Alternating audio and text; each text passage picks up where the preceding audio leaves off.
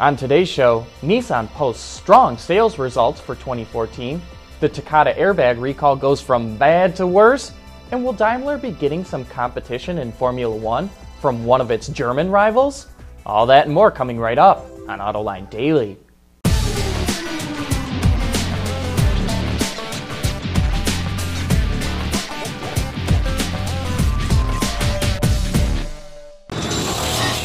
This is Autoline Daily for May 13th of 2015. Thanks to strong sales in North America and Western Europe, Nissan posted solid results for its 2014 full year earnings. The company sold 5.3 million vehicles, a 2.5% gain compared to the year before. Its revenues jumped 8.5% to $104 billion. The company's operating profit hit 5.4 billion, up 18%, and Nissan's net profit was $4.2 billion, a gain of over 17%. In addition to the boost in sales, the increase in revenue and profits was also helped by the weak yen, and Nissan expects the momentum to continue this year. It forecasts that sales will hit 5.5 million vehicles thanks to the introduction of several key models. Speaking of Nissan, it just expanded its recall involving Takata airbags along with Toyota Bloomberg reports that Nissan is recalling over 1.5 million vehicles globally, and Toyota is adding 5 million more to the list. And this isn't the end. Honda is also planning to expand its recall beyond the 14.4 million vehicles it's already called back.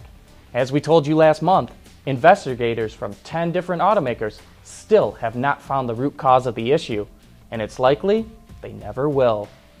Have you seen our auto tune reports? If you're truly into music, we've got some great write ups of songs related to cars, but none of that top 40 stuff. You can check it out on the Autoline website. We'll be back with more news right after this.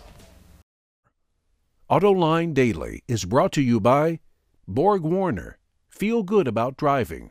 Bridgestone Tires. Your journey, our passion. And by Dow Automotive Systems. Breakthrough technologies for lightweight vehicles.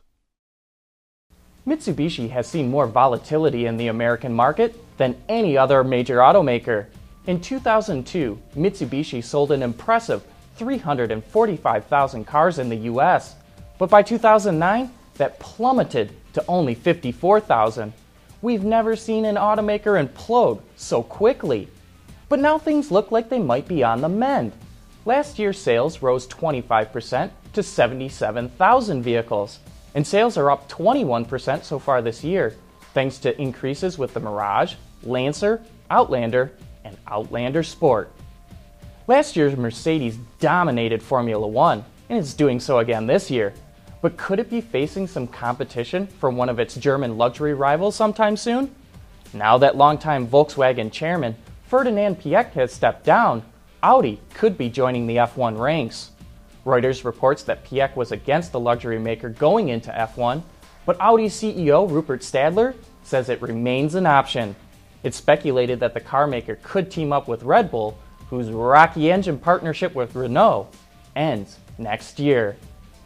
For all of you drooling over the 2016 Dodge Viper ACR that was introduced the other day, we now know how much it's going to lighten your pocketbook by. The street legal race car will carry a price tag of about $118,000, not including destination charges, which is over $30,000 more than a base Viper. Look for the ACR to hit dealer showrooms later this year. And coming up next, Volvo comes out with a new feature for its construction trucks, and BMW pays homage to one of its classics from the 1970s. For the people at Dow, racing is a sport and a science. We enjoy one and learn from the other. But like most competitive people, we like winning at both. This is the human element at work. Dow. Last week, Daimler made a big announcement about testing autonomous semi trucks in Nevada, and now Volvo Trucks is coming out with its own unique feature, although it's not quite as revolutionary.